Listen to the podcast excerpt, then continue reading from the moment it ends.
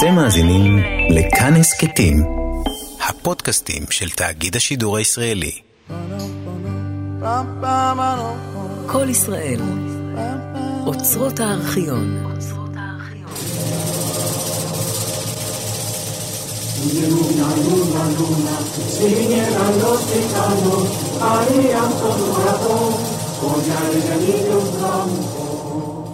Niño, déjame que baile. Cuando vengan los gitanos, te encontrarán sobre el yunque con los ojillos cerrados. Oye, luna, luna, luna, que te siento extraño.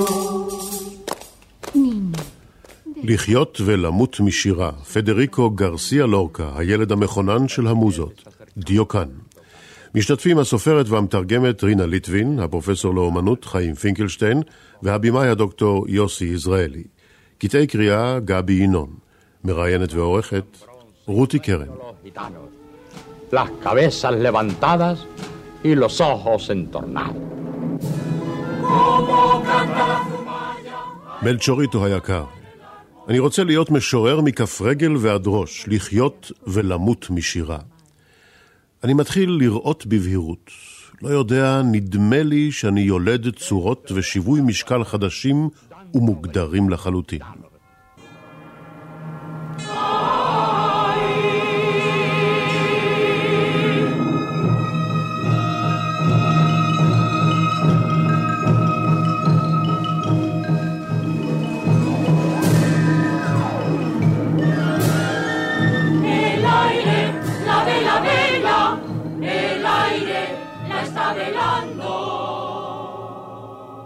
לחיות ולמות משירה, אומר לורקה, ולגביו זו לא הייתה סתם מליצה, אלא אמת טרגית. לורקה חי שירה, אך מת בידי אנשים, אולי בגלל שירה.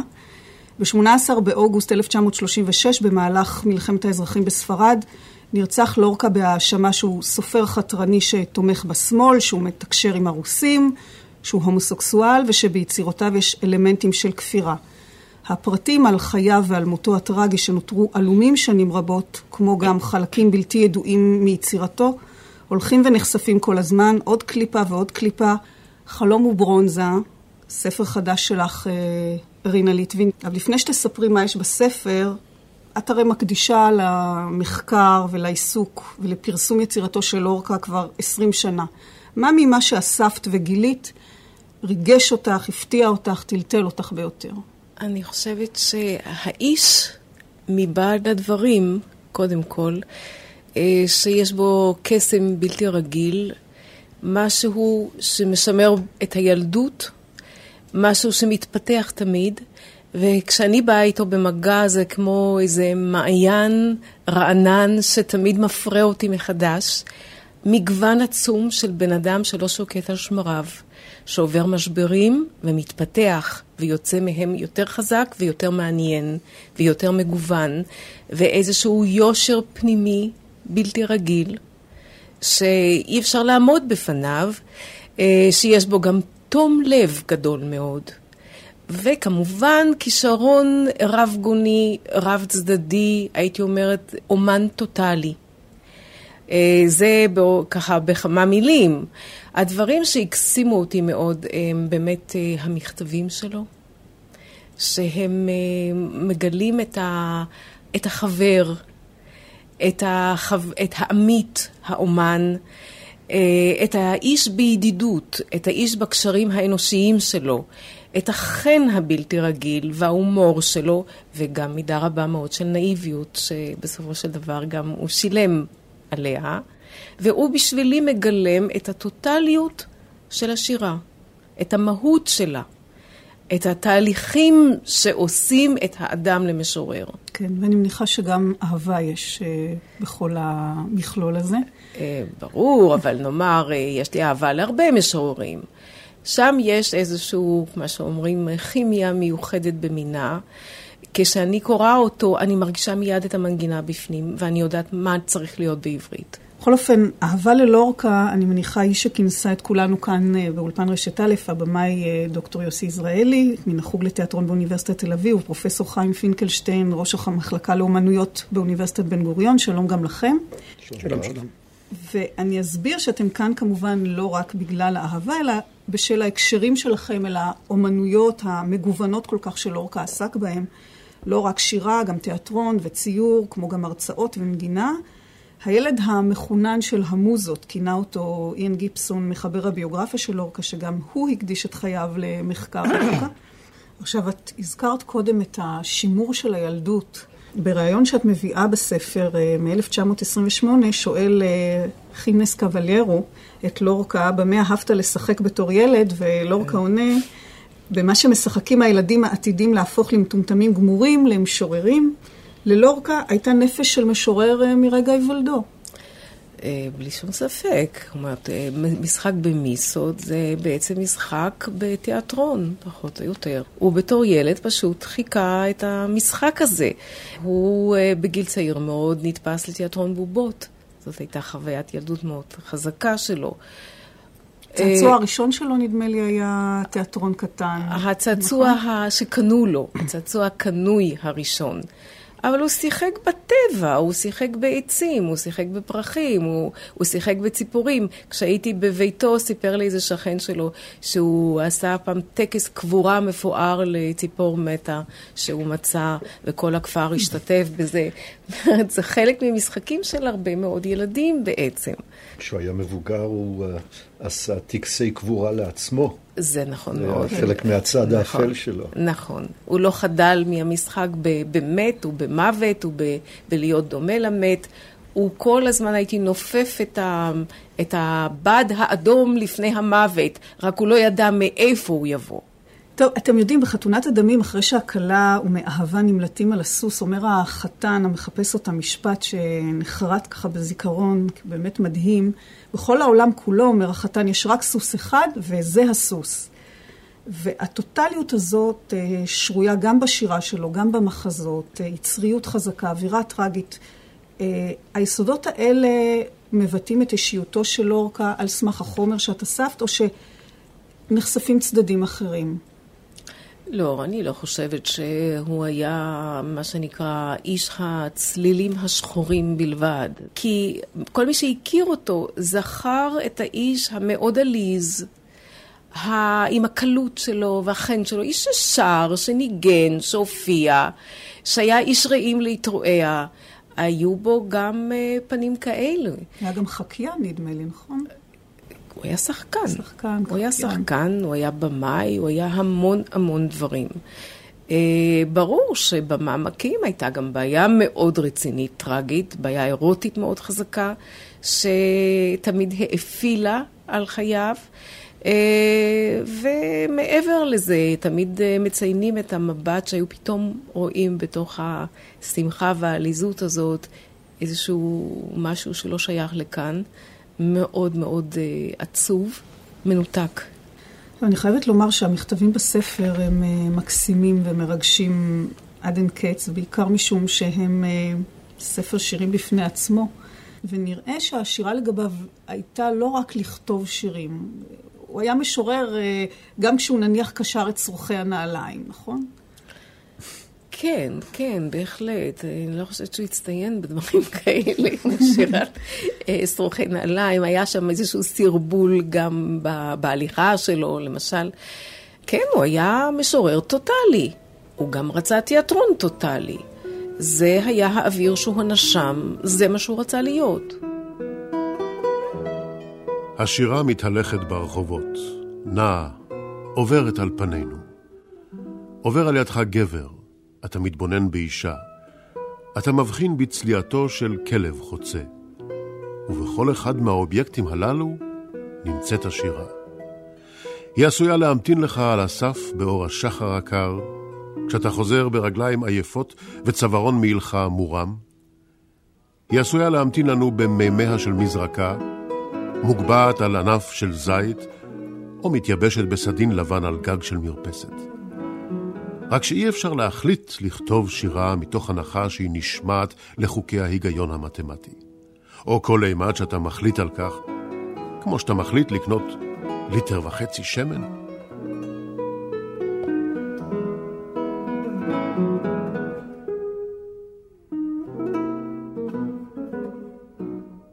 הוא גם היה מדבר ככה בשיחות אה, רגילות?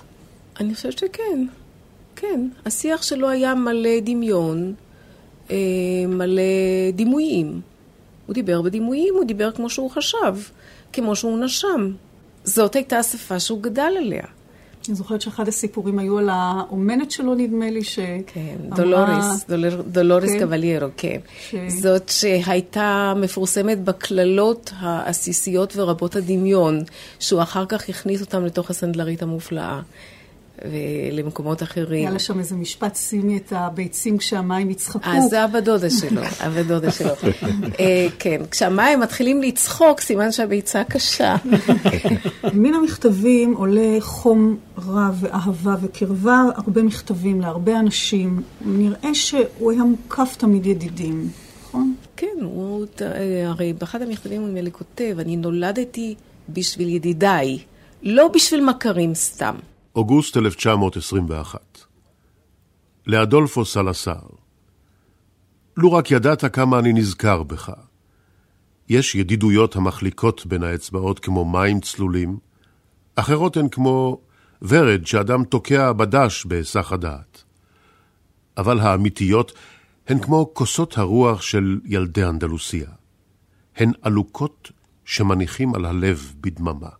באמת כמה מן הידידויות העמוקות של אורקה מצצו את דמו והכאיבו לו מאוד. הוא היה אולי משופע בידידים והיה מלא אהבה אליהם, אבל חיי האהבה שלו היו מיוסרים.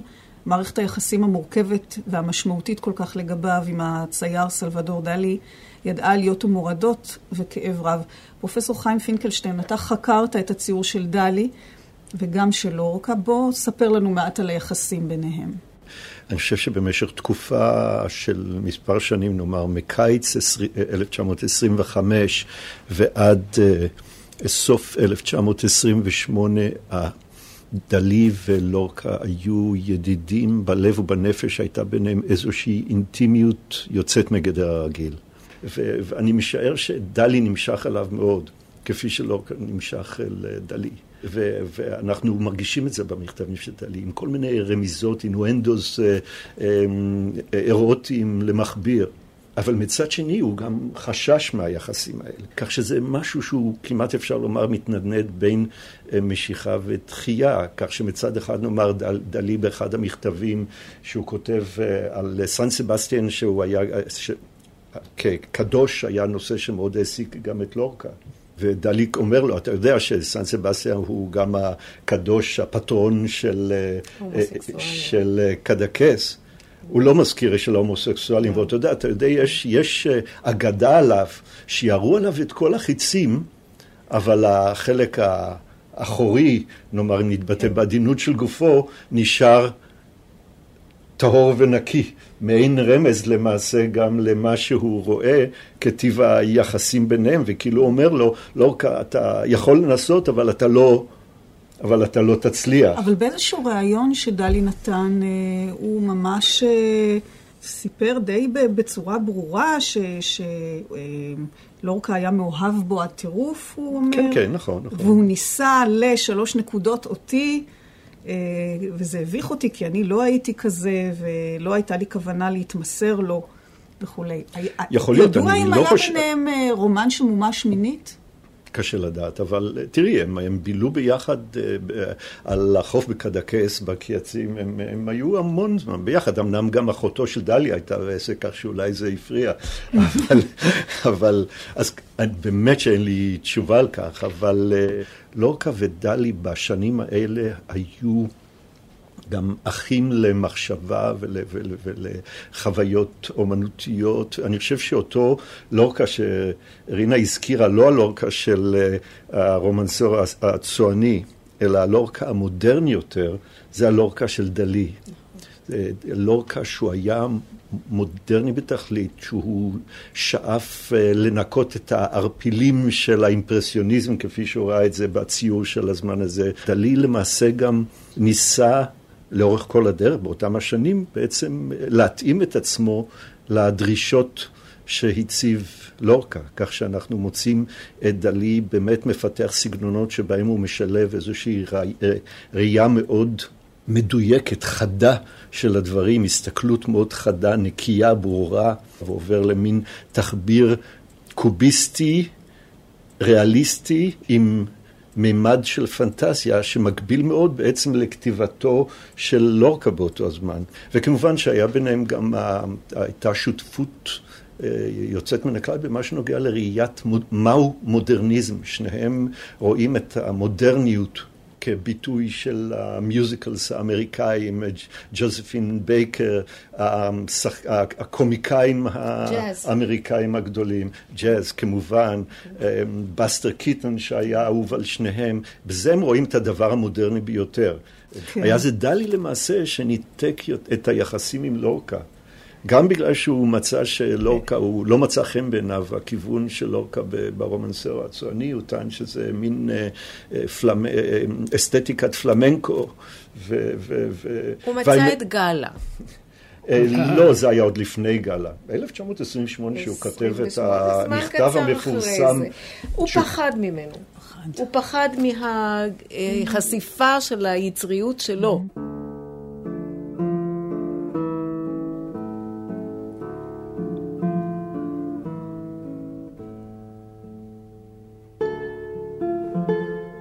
לסלבדור דלי, אוגוסט 1927. הרוח המגיעה מן הים היא רכה.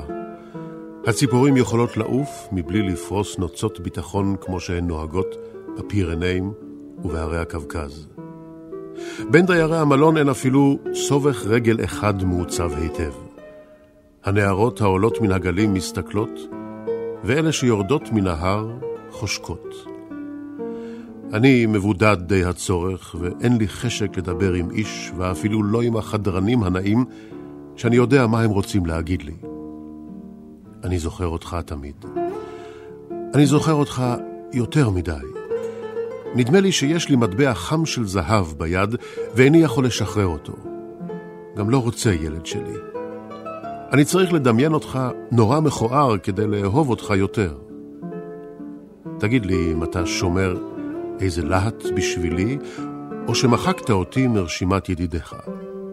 ואתה, קבל חיבוק גדול.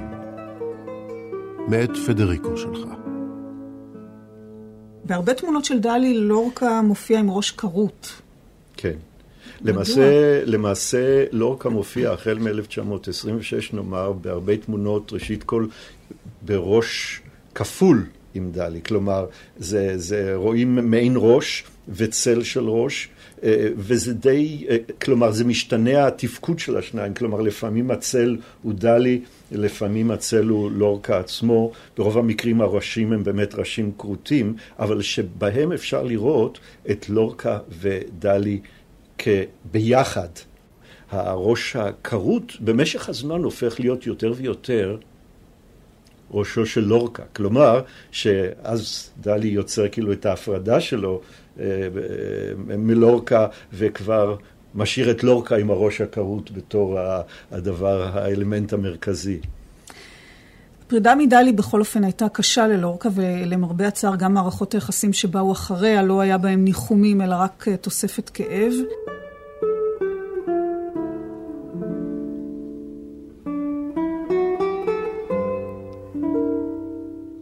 1928, גרנדה, סוף אוגוסט. חוסה אנטוניו היקר שלי. עברתי ועודני עובר את אחד המשברים העמוקים ביותר בחיי. זה גורלי כמשורר. עכשיו אני תופס למה מתכוונים המשוררים האירוטיים באש האהבה. והגעתי להבנה הזו בדיוק ברגע שאני צריך לנתק אותה מחיי כדי לא לקרוס תחתיה. היא חזקה יותר משציפיתי. לו המשכתי להזין אותה, הייתה מעכלת את ליבי. אני מלא ייאוש ומרגיש אדיש, נכה. פדריקו הכואב. על מי בעצם מדבר המכתב הזה? Uh, הוא כנראה מדבר על אמיליו אלדרן, על הפסל היפהפה הצעיר, יש לנו תמונה שלו. שלא רק היה מאוהב בו, והייתה שם מערכת יחסים שנמשכה בערך שלוש שנים. אה, כאשר הפסל הזה, שכנראה היה אומן בינוני מאוד, מנצל את לורקה, ובינתיים גם מנהל יחסים אבוי עם נשים, ו... ולורקה סובל מזה מאוד. אה, והידידים של לורקה יודעים את זה. זאת אומרת, הם בהחלט אה, ערים לזה שהוא מנוצל מאוד. יוסי יזרעאלי, המחזות חתונת הדמים, ירמה ובית ברנרד אלבה, שנכתבים מאוחר יותר, אה, ולמרות שהיצירות האלו נולדו מן המציאות, מן החיים עצמם, מן העיתונות לדברי לורקה, בריאיון שאת מביאה בספר, רינה, מסופר אפילו מי היו הדמויות ששימשו בסיס לסיפורי המחזות. אבל העוצמות הרגשיות, לא הסיפור, לא המסגרת, התוך, הלב, היו, אפשר לומר, אותה אש מעכלת, אה, כמו שכתוב במכתב, אותה אירוטיקה קיומית כמעט, ועם זאת מיוסרת וחסרת סיכוי. אני מסתכל על המחזות האלה בעין אה, קצת שונה. אחד הדברים המופלאים ביותר בחדות דמים או ירמה הוא אורך המחזה. הם מחזות קצרים מאוד, והיכולת לדחוס בתוך טכניקת הזמן, למשל, שלו. השילוב של משהו דולה ומאבד בדרכו ממה שמזדרזף דרך תרבות אירופאית של הקורוסאית בטרגדיה היוונית, איך הוא מופיע דרך השירים, אם זה שירי אהבה, אם זה שירי ילדים, אם זה קינות, כמובן בדרכים שלו. אני מודה ומתוודה שאני מעולם לא ביימתי את לורקה. רינה יושבת לידי ומציקה לי שנים, ובצדק. אבל אתה נורא רוצה, נכון? אני מאוד מאוד רוצה. יש מספר, מספר שערים, מספר שערים נעולים שאולי נמצא לנו את המפתח יום אחד. להגיד במשפט אחד, אמ, הוא עדיין בית ספר גדול מאוד לתיאטרון. הוא בית ספר גדול מאוד לבמאים ולשחקנים. לא תמיד יודעים ללמוד אותו. הקשב שלו, מה שנקרא, לשיח של בני העם, עוברת אצלו טרנספורמציה גבוהה מאוד. כלומר, אין כאן דוקומנטציה של שיח יומיום, כן? ולכן טעות גדולה תמיד היא ללכת, מה שנקרא, אל הריאל המחזאי שמתאר את חיי האיכרים באנדלוסיה. זה הבלים, כן? הגדולה שלו, שהוא לקח את חומרי הגלם האלה, ומהם הוא ליטש יהלומים כל כך מופלאים, ששומרים את ההד, כשאומר על ההד האותנטי, אני חושב שה... אצל כל האומנים בקטגוריה הזו, כמעט התאווה להגיע לשורש הדברים, כן? לא להחמיץ משהו, בשורש השפה, בשורש רוח העם, תהיה אשר תהיה. הוא עדיין אומן התבנית המופלא, הארכיטקט הדרמטי, אולי החשוב בתיאטרון המודרני, העולמי היום. כן? אבל אתה מדבר על ארכיטקטורה, ואני שואלת אותך על הפנים של הבית. אני חושב שארכיטקטורה זה passion. ארכיטקטורה זהו כמעט אהבת בשרים. והכוח העצום שלו, מה שנקרא, לתבנת תמונה. תראי איך מתחילה התמונה הראשונה בחולת הדמים. הכל רווי עד אימה. הכל, מה שנקרא, הכל, הפתיל כבר הוצת לפני המחזה. כלומר, הכל שמה זה חבית שמודדת בקצה המדרון, היא תגיע להם, אין, לא יעצרו אותה, כן? וה, והתבנות הזה, כשהאם, הבן, השורה הראשונה, אימא, ולכן כשאני אומר, תראי, שהתמונה השנייה למחלטות דמים, כן? הוא חייב להתחיל אותה בשיר. מפני שכלו כל הקיצים, אי אפשר לדבר שמה. כלומר, אי אפשר, כלומר, אין פה איזה מין קישוט. יש פה חוסר ברירה. כן, מה שנקרא, האומנים האלה הם אומני חירום. כן, כל דבר הוא חירומי עד אימה. אין התנדבות. אין בואו ננסה ככה, כן?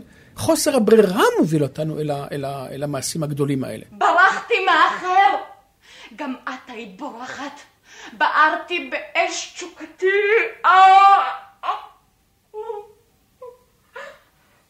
בנך היה טיפת מים, אשר ממנו קיוויתי לילדים. בחלקת שדה לפריות. אבל האחר, האחר היה נהר אפל, גדוש ענפים, שהיה משלח אליי אלפי ציפורים שהכשילו אותי בלכתי. לא רציתי. הקשיבי היטב, לא רציתי, לא רציתי. בנך היה מנת גורלי ואני לא בגדתי בו, אבל זרועו של האחר משכה אותי כנחשול של ים, והיה מוסיף למשוך אותי תמיד תמיד, תמיד, תמיד. היא לא אשמה! אבל אני טהורה. טהורה כמו תינוקת שזה עתה נולדה. מה לי הטוהר שלך? מה לי המוות שלך? מה אכפת הכל? לבנה פינקלשטיין בתפקיד הכלה בחתונת הדמים של לורקה, לא אנחנו מייחדים היום את התוכנית שלנו כאן ברשת א' של כל ישראל. רינה ליטווין, יוסי יזרעאלי, חיים פינקלשטיין ואני רותי קרן. ואתם יודעים, זה מעניין, גם כאן, אה, בחתונת הדמים, כמו באשת איש בוגדה, גם בבית ברנרדה, במרומז גם בירמה, גם באמנון ותמר, האירוטיקה כרוכה תמיד עם יחסים אסורים. אני לא יודעת איך זה בא לידי ביטוי בציור. אז מצד אחד, מי שמהסס בענייני הלב לגישתו של לורקה מאבד את עולמו, אבל גם מי שהולך ונסחף בסערה האירוטית הזו נענש. בעצם זו דרך ללא מוצא. אבל זה טבע החיה. כל מפגש דרמטי הוא מטבעו מהסוג הבלתי אפשרי. מטבעו. אין מפגשים אפשריים בדרמה. היצירה על אברי פי התהום, שם היא נוצרת. לא בתוך הקונצנזוס המוכר, הבטוח, שבו נפגשים אה, קהל הקוראים או קהל הצופים עם היצירה, וכולם אומרים, אה, בוודאי, מה שנקרא, זה מפגש ראי מתורה, ממש לא, כן? אלה מפגשים מסוכנים. אני תמיד בודק שורות, מילים ראשונות בתמונות או במחזות, או מילים אחרונות. ואת רואה את, את, את התכנון המדהים אה, בלשון הימים האלה, אה, ימים עצובים אלה, מעשה אומנות דומה מאוד להכנת מטען צד. כשזה שבא איתו במגע חוטף פיגוע, כן? כלומר, יש תכנון, גם אם התכנון הוא יכול להיות אינטואיטיבי, אבל הוא תכנון, כן? קתדרלה לא בונים בספונטניות, היא תתפרק. נוקשת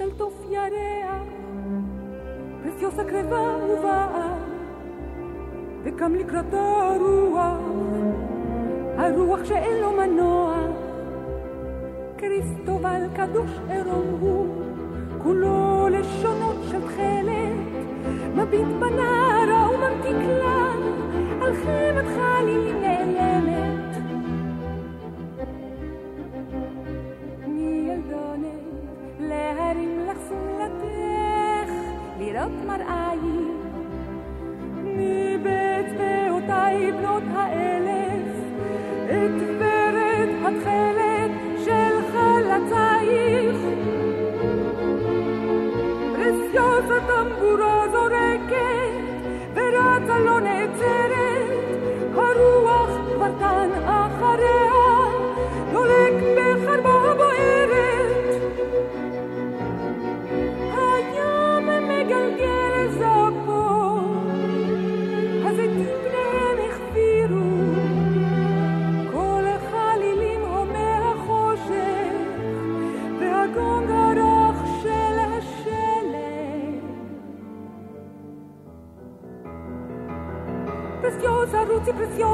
preziosa, ונאחז בך ירוק הרוח. preziosa, רוצי preziosa, שימי לב מנין יגיח, שימי כוכב צונח, של שונות מסדרות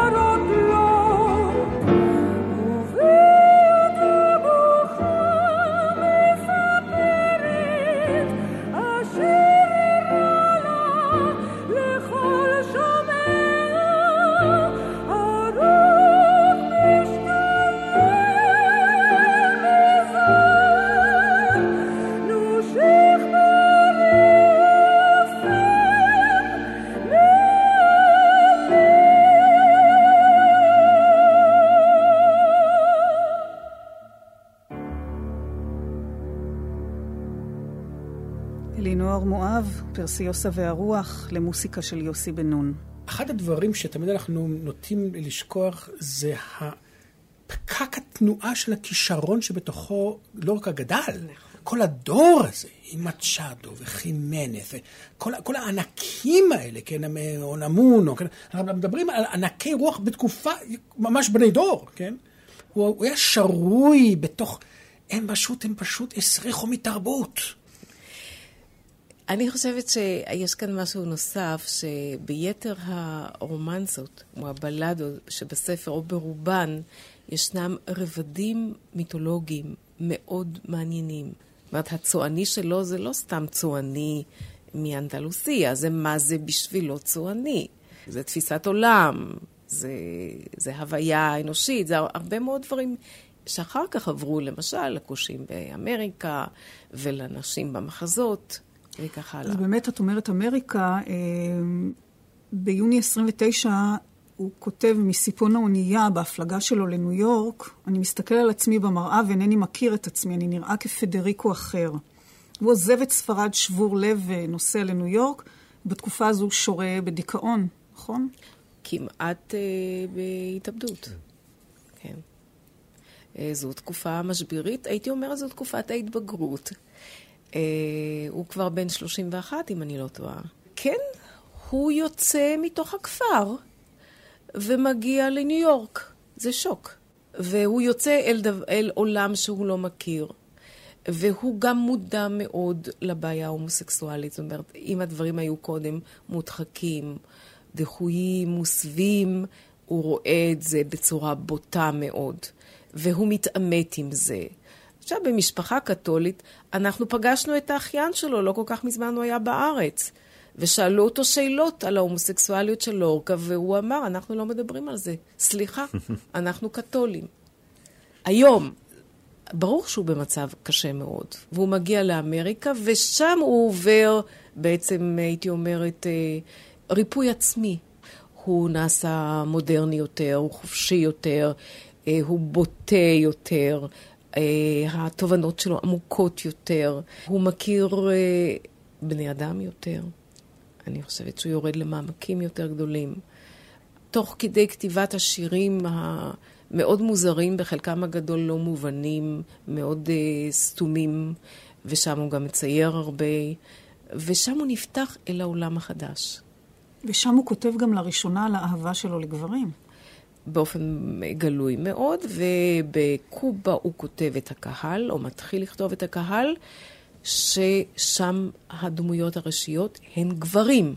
בניגוד לכל מה שהיה עד עכשיו, הרי תמיד שואלים למה אצל אורקה כל הגיבורים הם נשים. נשים. שם גברים נשים או חזקות. גברים שמתחפשים לנשים. השירה שלו, המשורר בניו יורק למעשה, זה הספר הסוריאליסטי שדלי היה מצפה ממנו, אבל שהגיע לאחר שתמה ידידותם.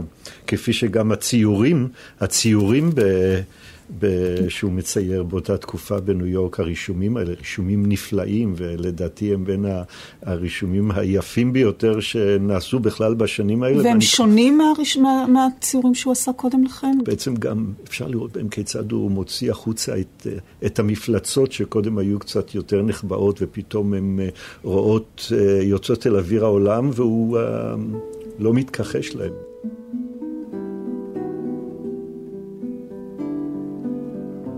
אני אוהב אותך, אוהב אותך, אוהב אותך. עם הכורסה ועם הספר המת, במסדרון הנוגה, בעלייה האפלה של השושן, במיטת הירח שלנו, ובמחול שחולם הצב. איי, איי, איי, איי, איי. קח את הוואלס, אוהב אותך לעד. בווינה ארקוד איתך בתחפושת שיהיה לה ראש של נהר. ראה את גדות היקינטון שלי, את פי אשאיר בין רגליך, את נפשי בתצלומים ובחבצלות, ובגלים האפלים של צעדיך ארצה אהבתי, אהבתי להשאיר כינור וקבר, את סרטיו של הוואלס. עכשיו, את אמרת לי, רינה, אה, כשמסרת לי את דפי הספר, כשתקראי את, המח... את חלקי המחזות, אה, הקהל ומחזה ללא שם, כשתקראי את זה תקבלי שוק. יוסי יזרעאלי, קראת, נדהמת? אני לא, אני אגיד את זה בצורה, בצורה תכלית, אני לא בטוח שהייתי מביים את זה כרגע, כן? אני... למה? גם במחזות, מה שאנחנו קוראים כאילו הקנון המרכזי, כן, אלבה, רמדמים, ירמה, הערות הבימוי שלו לגבי הצבע, מבנה חלל, הן מוזרות ביותר. מוזרות ביותר. חדר צהוב. מה זה? הוא ראה את זה. זה נורא מוזר. הערות הבימוי של לורקה, הערות הבימוי שלו, הן מרתקות. אני חושב שחוץ מאיבסן וסטרינדברג במידה מסוימת, אין עוד הערות בימוי כל כך חשובות. הערה, הערת הבימוי הזו בירמה, שלאחר, ולאחר ש, שוויקטור יוצא מהחדר, כותב במה שנקרא ברמרקה, בהערת הבימוי, ניגשת לורקה ועומדת במקום שבו עמד ויקטור ונושמת מלוא חזה, כן? פחות או יותר. נכון? כן. אני אומר, אלה דברים, כלומר, סוג, סוג, כמה, יוש, כמה יושבת, זה לא בתסריטי הערוץ הראשון השני, כמה יושבת, זה מה שנקרא, העולם עמד מלכת, משהו גדול קורה כשקמים או יושבים אצל לורקה, כן? פענוח של נוסחת החלל במחזות האלה, כל המחזה יפתח כמו, כמו, כמו, כמו פרח, כן? ברגע שזה יפוענח.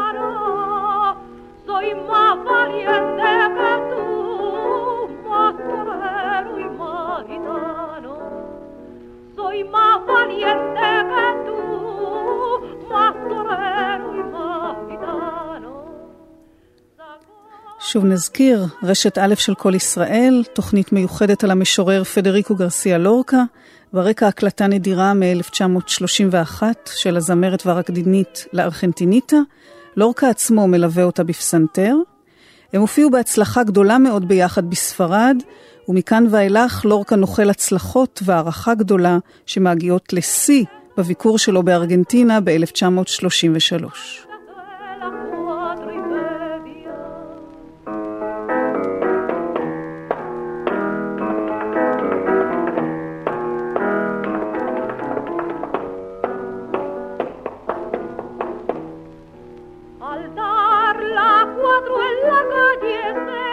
בואנוס איירס, 17 בפברואר 1934. יקיריי. במונטווידאו הייתה הצלחה עצומה. יצאתי לתהלוכת הקרנבל והייתי צריך לחזור הביתה, כי הקהל קרא אחריי ברחובות, הנה הולך לורקה. אשתו של קנדו אמרה לי, כמה הייתי נותנת כדי שאימך תראה את זה. כל מה שאספר הוא כאין וכאפס לעומת המציאות. להתראות בקרוב. חיבוקים ונשיקות לכולכם, מבנכם האוהב אתכם כל כך, ולא שוכח אתכם לעולם. פדריקו. אז סוף סוף בגיל 35 לורקה מצליח לשמח את הוריו, וזה ראוי לציין אה, משום ששנים רבות הוא נחשב אה, אה, כישלון. אה, נכון, רינה? כישלון זה לא המילה. אני חושבת שהוא היה בן מאוד אהוב. ידעו שהוא מוכשר, אבל איפה הכסף? כן, האבא היה איש מאוד פרקטי, איש של אדמות, איש של uh, כבשים, עיקר.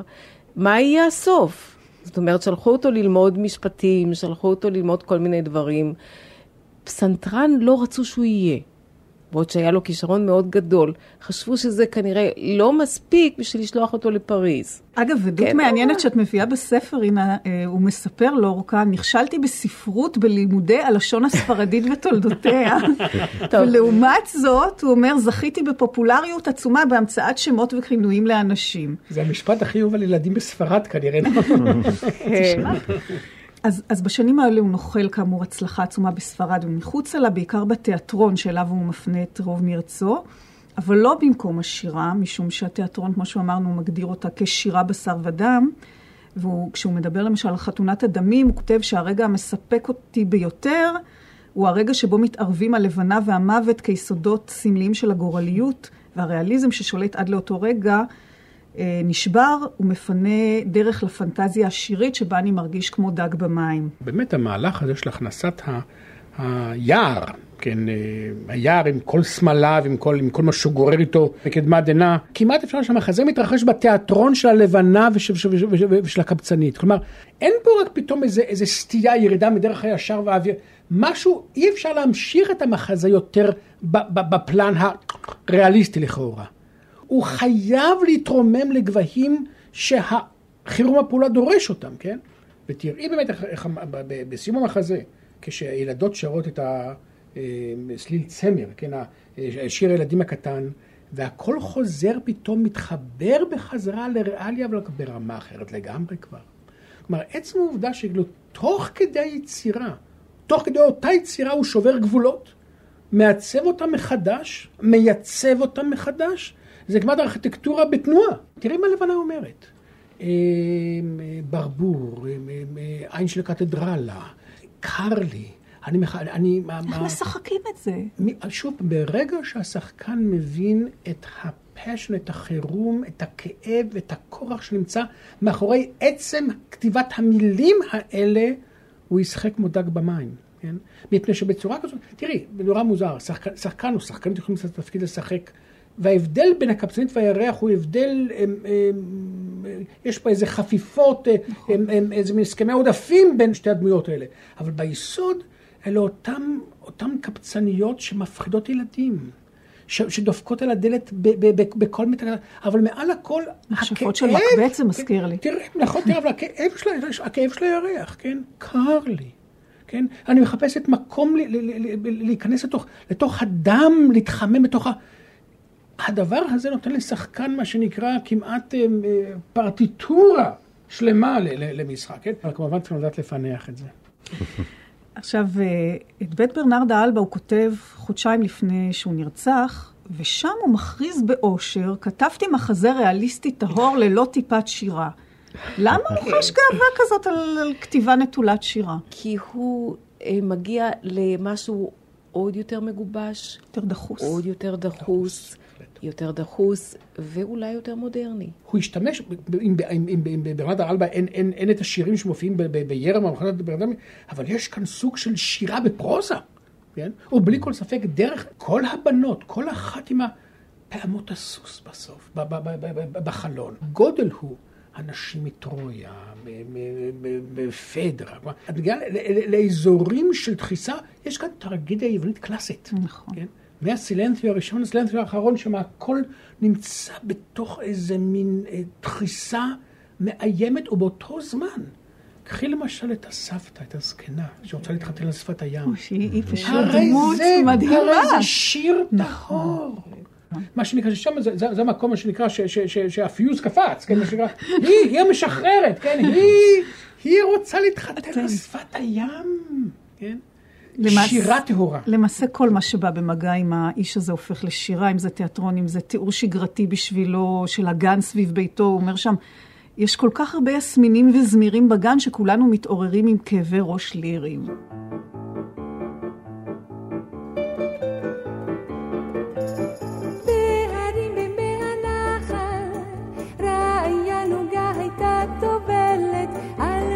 טיפסו הגביהו החלזונות שבמים. החולות דלתות הנחל והרוח של הבוקר הפיחו אש בצחוקיה ורעדה בין הכתפיים.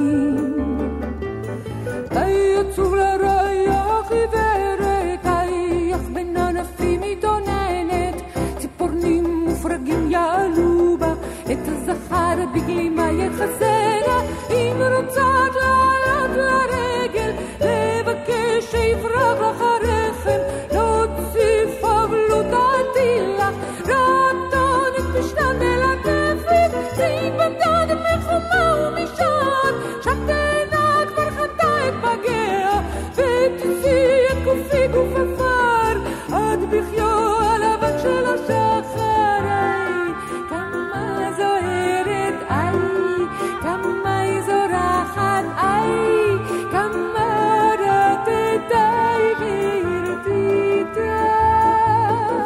מציאות פוליטית מאוד מורכבת עוד לפני, לפני מלחמת האזרחים. עד כמה הייתה המציאות הזו נוכחת ובעלת השפעה עליו, על סמך באמת המכתבים וההרצאות והרעיונות שאת מפרסמת? הוא חי בתוך המציאות, הוא היה ער להתרחשויות.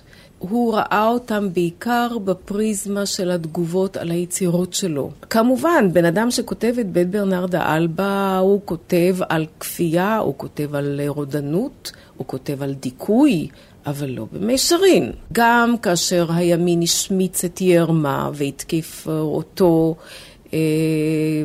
מכל מיני כיוונים, אה, כמי שמשמיץ את הדת, כמי שמדבר סרה בערכים המקודשים, הקתוליים וכך הלאה.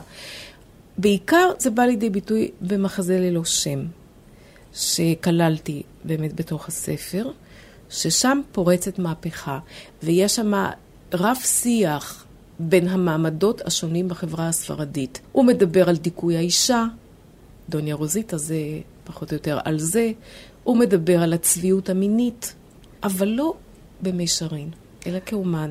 אולי כי לחיות שירה באה בעצם באיזשהו מקום, במקום לחיות את החיים. אולי מי ששומע ברושים שנעים ברוח לוחשים אה, פדריקו פדריקו, זה סיפור אמיתי, נכון? כן.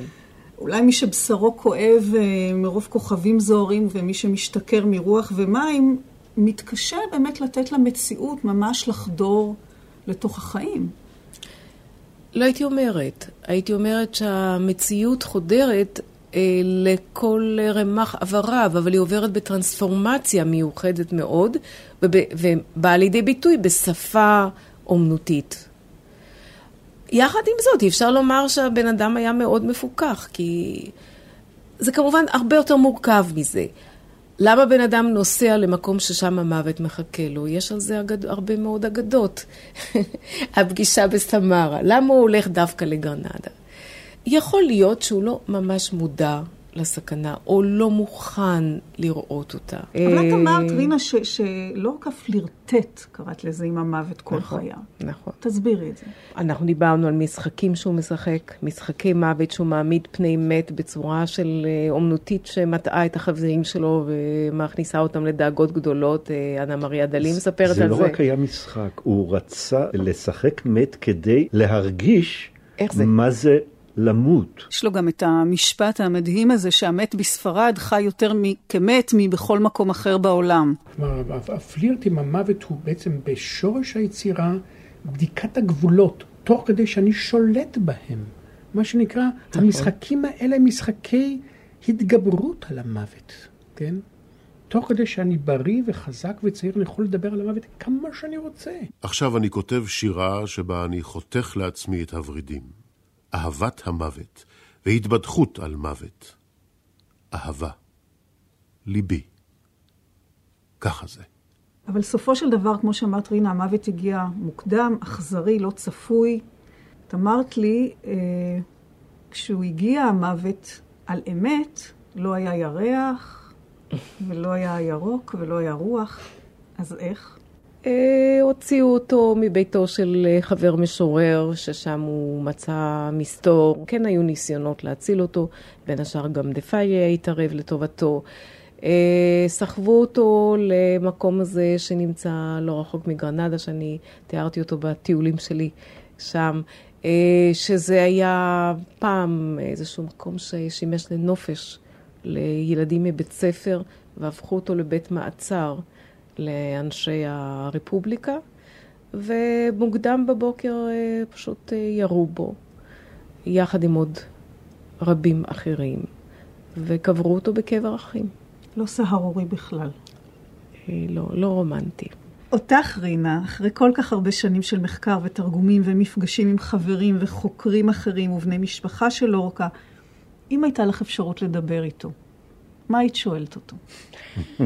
הייתי אומרת לו, תסתכל מסביב ותראה, לאור המציאות של ימינו, לאור הציניות, האלימות, העולם האחר לחלוטין מהשריה בזמנך, מה אתה חושב תפקידו של התיאטרון? ומה תפקידה של השירה, או שניהם גם יחד? ואני מעיזה לומר, על סמך מחזה לא גמור של לורקה, מה הוא היה עונה לי. כי במחזה הזה, מחזה ללא שם, שם קורית מהפכה, אבל יוצאת שם דמות קטנה, שהיא חוטב עצים, שמשחק בתיאטרון ההולך להיהרס הזה את הלבנה של שייקספיר. והוא מאוד מסכן, והוא לא מרוויח כלום, וכל מה שהוא רוצה זה שייתנו לו לשיר את השיר היפה שלו. והשיר הזה מסתיים, מה שיישאר זה החלום בעיניים. וזה לדעתי מה שהוא היה אומר לי. ובאופן אישי הייתי אומרת לו, הייתי מצטטת לו את הנבואה שהוא בעצם ניבא כשהוא כותב שם שתי שורות, וגם אם הדם יצבע את גג הבית, הוא לא יחתים את אורי הזרוע. ובזה אני מאמינה, ואני חושבת שזאת השליחות שלו בשבילנו. ¿Quién te ha quitado la vida cerca del Guadalquivir? Mis cuatro primos heredias, hijos de Benamejí. Lo que en otros no envidiaban, ya lo envidiaban en mí. מי זה קיפח חייך שם על גדות גואדל קיביר? אחי בני משפחת הרדיה, ארבעה מבני עמי. מה שבזר לא חמדו הם, בי הם חמדו, אחי. Acuérdate de la Virgen porque te vas a morir. Ay, Federico García llama a la Guardia Civil. שלוש דקירות דקרוהו ובצדודית גבה. מטבע זהב שכמוהו יותר לעולם לא יוטבע. מלאך פעלתן מניח ראשו על כרית תחתיו. שרפים שפניהם החבירו, הדליקו נר לרגליו. ואת האחים בני הרדיה באו בשער העיר, קולות המוות נדמו, שם על גדות גואדל קיביר.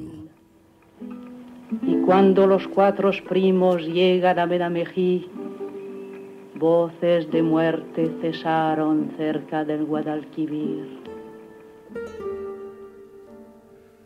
האזנתם לתוכניתה של רותי קרן, לחיות ולמות משירה. פדריקו גרסיה לורקה, הילד המכונן של המוזות. דיוקן. השתתפו הסופרת והמתרגמת רינה ליטבין, הפרופסור לאומנות חיים פינקלשטיין והבימאי הדוקטור יוסי יזרעאלי. קטעי קריאה גבי ינון וז'רמן מונטרו.